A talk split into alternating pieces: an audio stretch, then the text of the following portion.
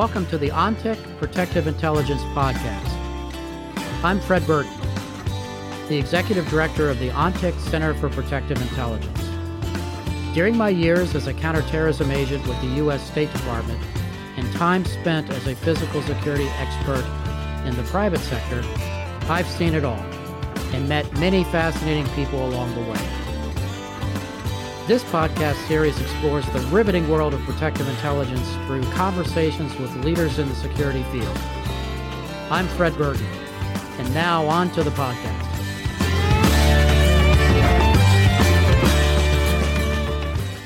Hi, I'm Fred Burton here today with Philip Grindell. Philip is the CEO and founder of Defuse. Following a 30 year career as a Metropolitan Police Specialist Detective at New Scotland Yard, Philip has become one of the UK's most trusted leaders and advisors when it comes to lone actors and fixated threats to prominent people and brands. He was instrumental in the enhanced protective security strategy that the United Kingdom members of Parliament received and engaged with the Royal and VIP Executive Committee, RAVEC, as well as negotiated the close protection capability for MPs requiring additional security. Philip is also the host of the Online Bodyguard podcast and a regular contributor in the media, public speaker, and as a trainer. Philip, welcome to the ONTIC Protective Intelligence Podcast. Fred, it's a, a real pleasure to be here. Thank you for inviting me.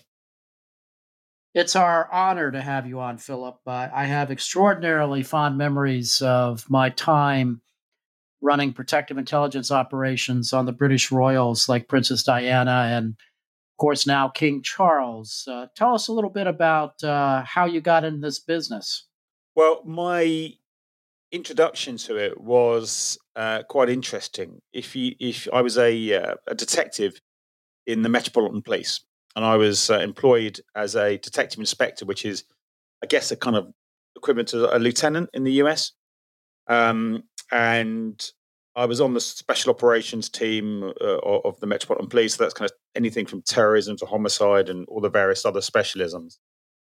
And in 2016, we uh, just as we were going into the the very beginning of the Brexit discussions and debates in the UK, we had a Northern English Labour female member of parliament gunned down in the street. Mm, my goodness. And her name was Jo Cox.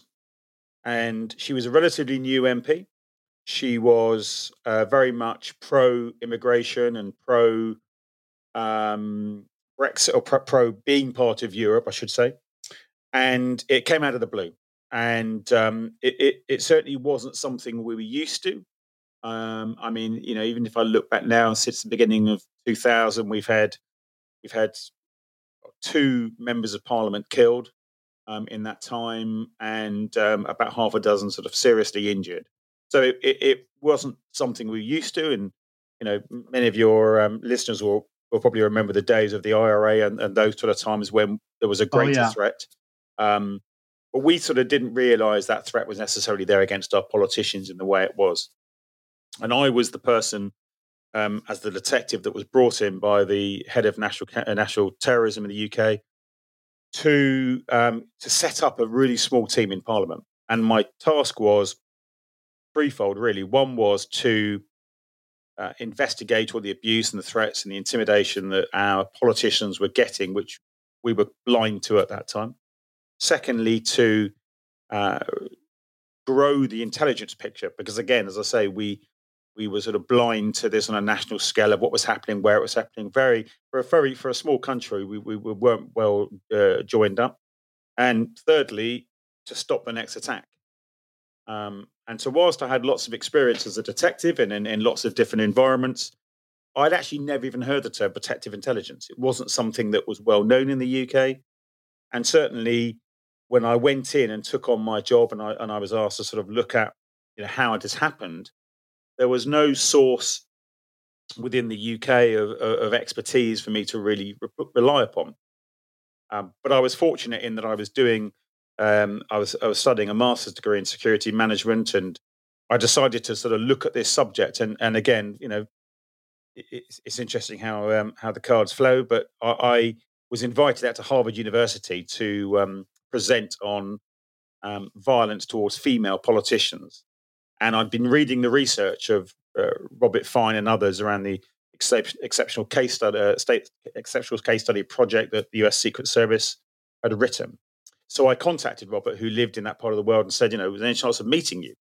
And um, if, you, if you, I'm sure you probably know uh, Robert Fred, but he, he's an incredibly generous man, and yeah. he gave me literally three days of his time for me to, to sort of download and and teach me all he all he knew certainly, but certainly really allow, brief me on what this what the research said and and what I could learn. And I spoke to others like Mario Scalora at Nebraska University and and many other experts, pretty much all in the US, um, to really try and understand this this science around well, how are public figures targeted? Which I then brought back to the UK. Now we did have it in terms of you'll be familiar with the Fixated Threat Assessment Centre. Sure. Um, so they were looking at some of these elements, but from a very psychological perspective. But what I had to do is try and look at them from an operational perspective in, in terms of from security. Well, how do I how do I stop these attacks? And that's really where it all started. And and we were fortunate that 12 months later we we we did have another uh, planned attack. And, and one evening I was given a note with seven lines of a threat on it, third hand. And because I'd learnt this research and because I'd studied how British politicians were attacked and there was a, a very specific methodology around it, I was able to look at this this uh, this threat and say, "Yep, that's that's genuine." I could literally tick off some of the indicators and say that's a real one. And so that we were able to stop that attack. And that really was the seed of how we started Defuse in terms of I was coming towards the end of my career and uh, in the police and and, and um, people beginning to ask me then, how do you do this and can you help us? And so that's really how Defuse started. And a real, for me, as I, I was saying beforehand, a real passion for this new subject to me of detective intelligence. Um, and certainly ONTIC was was right up there with my um, you know my place of learning in, in this subject.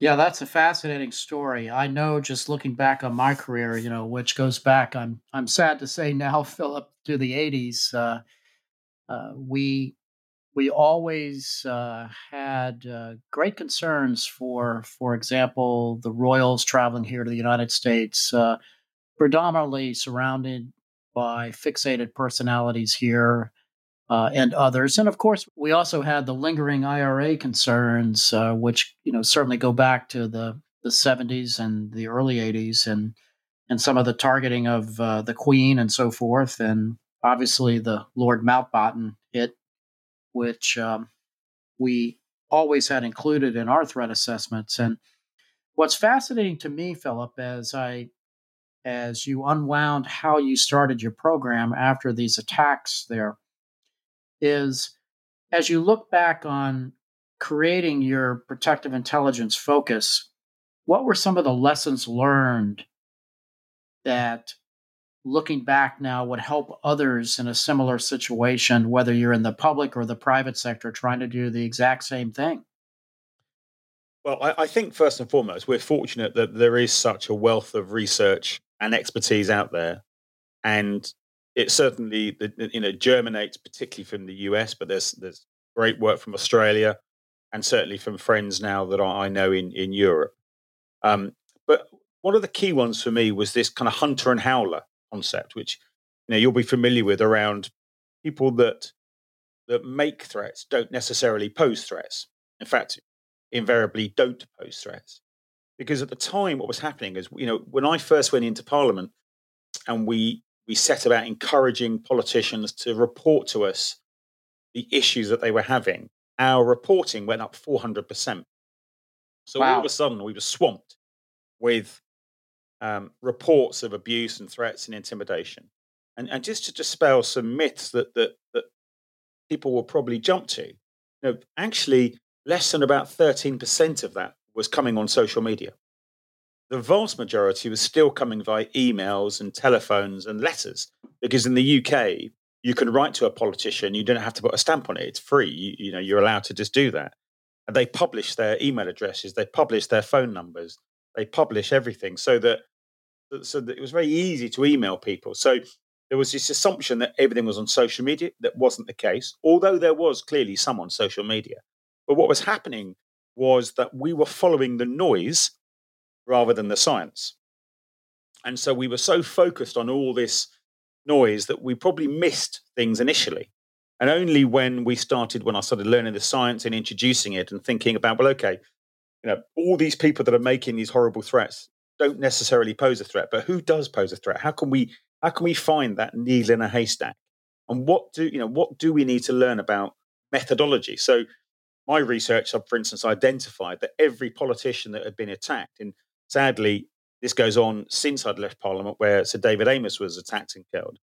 Um, they've always been attacked and killed in and around the same location, which is um, their office, or what, what we in the UK call their surgeries, where they meet local constituents. Why? Well, because they publish it. And so it becomes a place that anyone who's targeting them can predict the exact time, place, and location they're going to be at any, at any moment in time. That's the only time they can really predict that. So it, it's kind of obvious, well, that's where they're going to target it. And of course, in the UK also, if you're a local constituent, so if you're so each each member of parliament, the whole of the UK is split up into 650 of these what's called constituents, with an MP uh, representing each one. And if I'm a, if I'm, I've got the right to meet or to ask to meet my local MP. Now, if he agrees to do that, of course, I can then circumvent the security because automatically I'm invited into this surgery to have a meeting with him. And there's no search regime or anything, or well, certainly wasn't.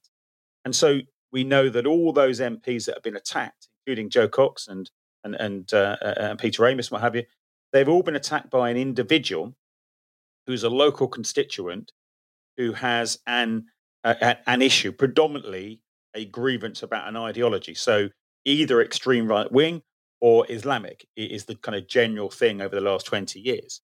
So it's less about politician and more about where does the attacker come from. And so what that says to us is that well, all of these politicians are actually at equal risk because none of the ones that have been attacked would ever appear on a high risk list. They were never they never said anything or did anything that was controversial or hold or specific uh, roles that made them more vulnerable. So it was more about the attacker. So we had to have a baseline of well, what, where do we start protecting these people, knowing that where they're vulnerable, and how do we mitigate that threat from what's going to be probably an unknown attacker initially. So it, it, it really was about you know understanding the problem, and I think that's that's certainly something that's that's really stayed with me is around you need you really need to understand the issue around whatever it is you're trying to protect. Yeah, that's fascinating, and uh, certainly words to the wise for those uh, looking to start programs or benchmark uh, their current programs in the protective intelligence space.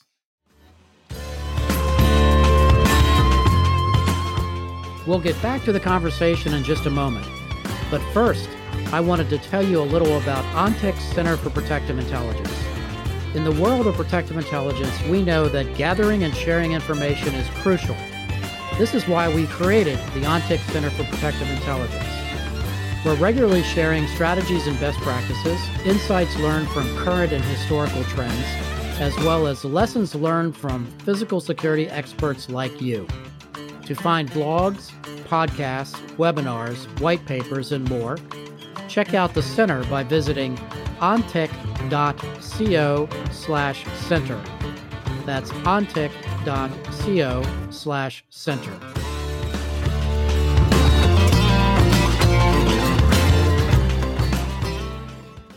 Now, looking back, Philip, what mistakes were made?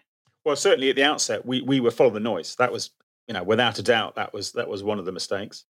I think, secondly, and this is perhaps not necessarily within the protective intelligence methodology or ideology, but but an important factor and one that we still focus on is that even at the extremes where you ha- you're trying to stop an attack, so you're trying to stop somebody getting hurt or killed, even when you can do that, you still have to understand that that there's this huge bulk of people who are being being threatened and damaged reputationally and psychologically.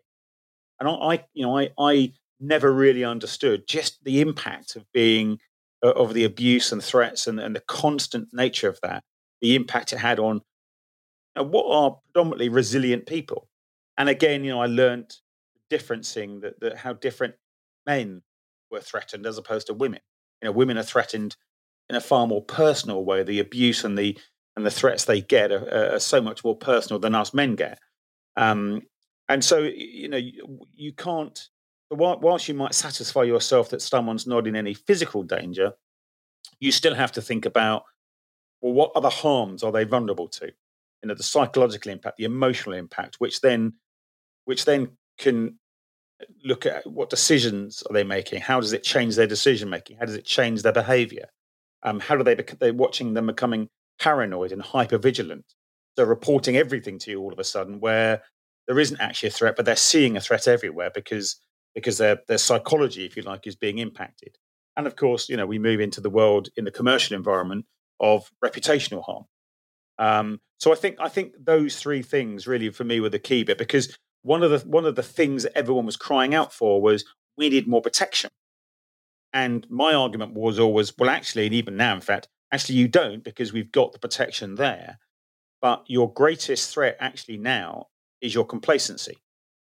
So we've given you everything, and you've got we've we've done a huge amount of work and a huge amount of money has been spent on this.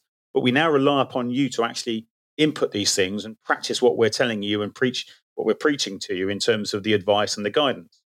And you know, all too often that didn't happen. And and so we thought that they were safe.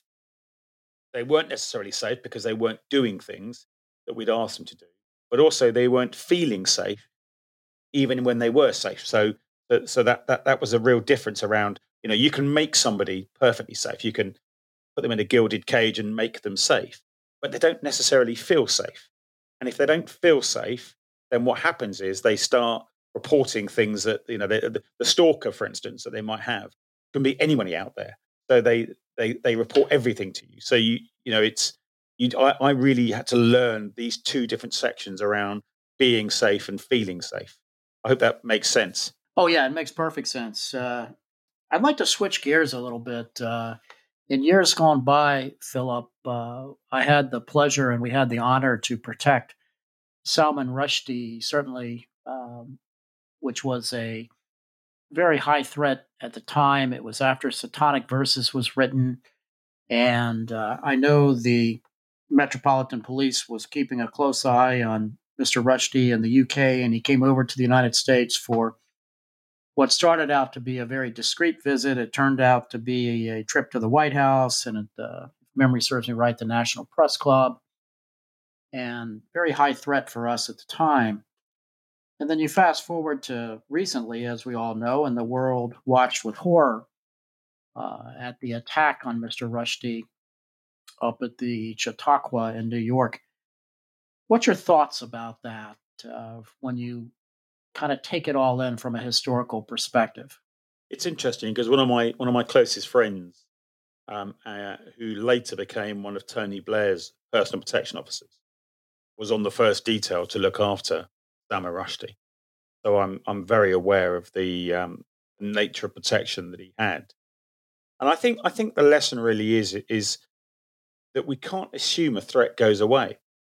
Some threats linger, and they're so deeply embedded in a psyche of of people that are um, hostile to that individual that it's naive to believe they're just going to go away one day. Um, now, I don't know the details behind the attack on Salman Rushdie in terms of, you know, was there any particular intelligence or what was his particular security like? But it it strikes me that I know that you know one of my other roles within the Metropolitan Police was what was called a counterterrorism security coordinator. So my job, if if the Queen, uh, the rest of her soul, or other members of the royal family were attending an event, or a high profile person was attending an event, someone like me would be called in to stop it being attacked. Um, and we would, you know, look at all the various bits and then coordinate it. And and I, you know, I don't know the, the details, so I, am I'm loath to kind of criticize um, the uh, those involved in his his protection, but I, but I don't.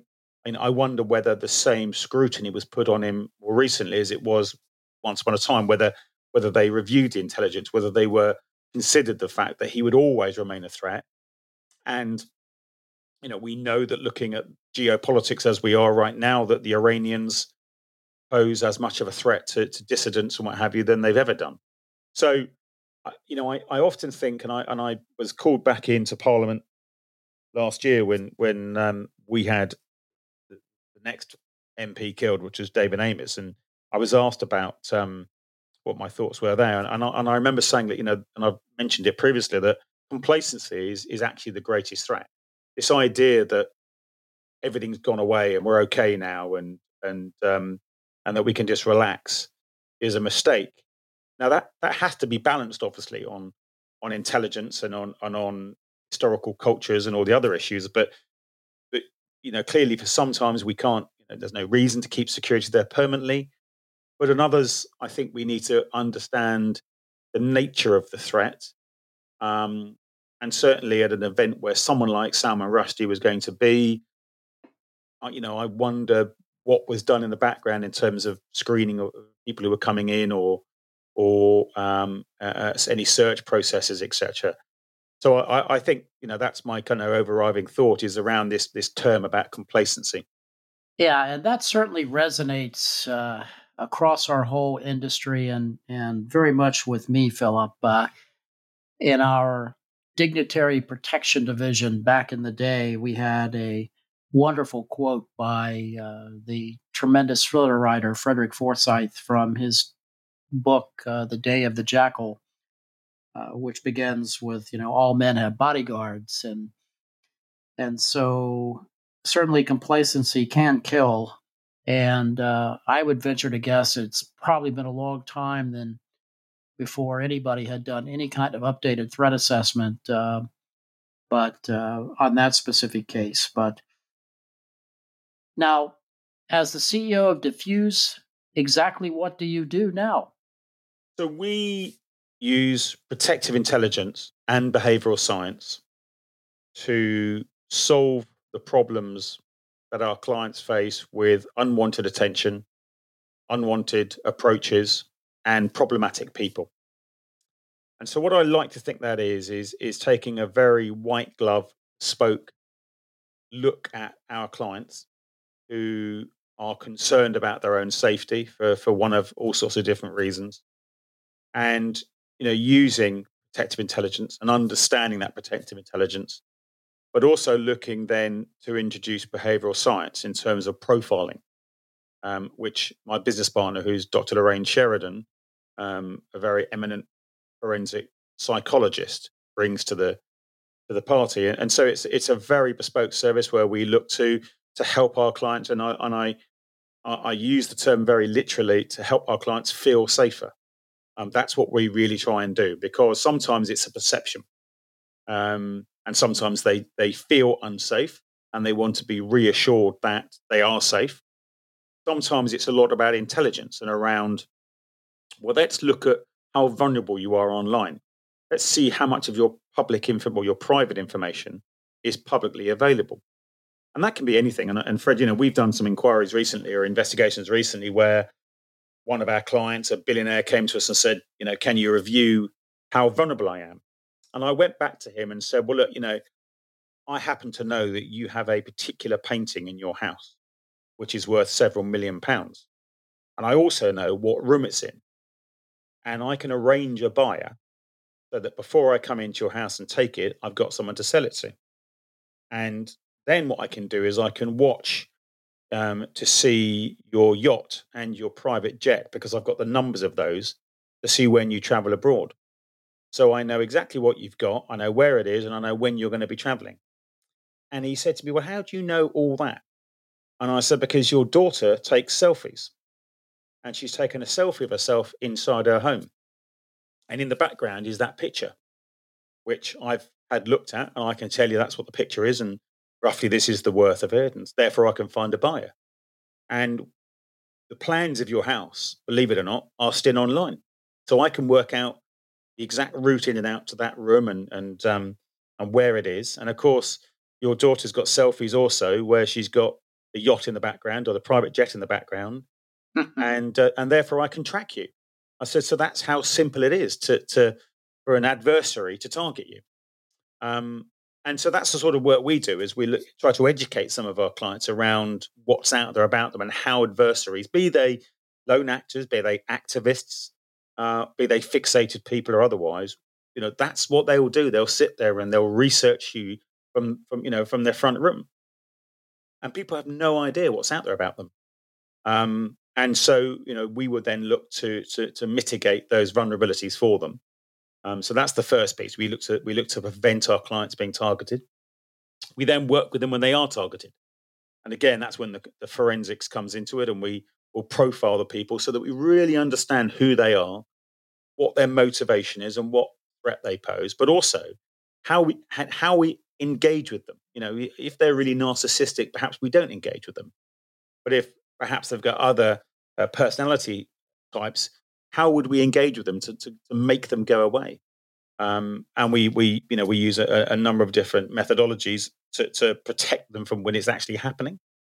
But then we also have a third stream, which is around education and training. And so we run education and training programs to educate those in the UK on this subject around protective security and protective intelligence and really try and open the eyes of our um, UK industry to this subject matter. And as I said to you earlier, we have our own podcast, which I, have kind of copied you on, if I, you know, or imitated you on, in terms of getting some of the experts onto the podcast to actually talk about these subjects because it's not a subject that's as well known in the UK as it is in the US.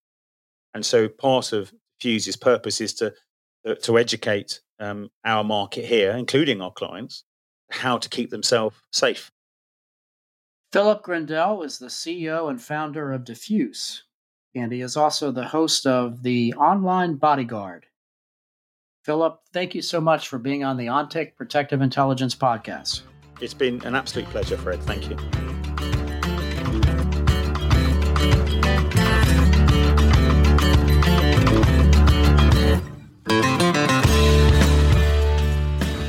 This episode was brought to you by the OnTIC Center for Protective Intelligence.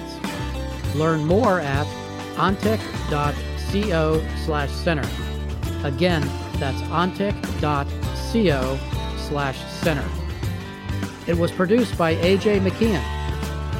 Our music is a track called Monteverde Ride and was written by Brian Bristow and performed by Smokin' Novas.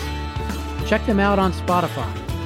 Please remember to rate and review our podcast on iTunes and subscribe on Apple Podcasts, Spotify, or wherever you get your podcasts. If you have questions, we'd love to hear them. You can reach us at podcast at ontic.ai or visit ontic.co slash center for more information. I'm Fred Burton. Thanks for listening.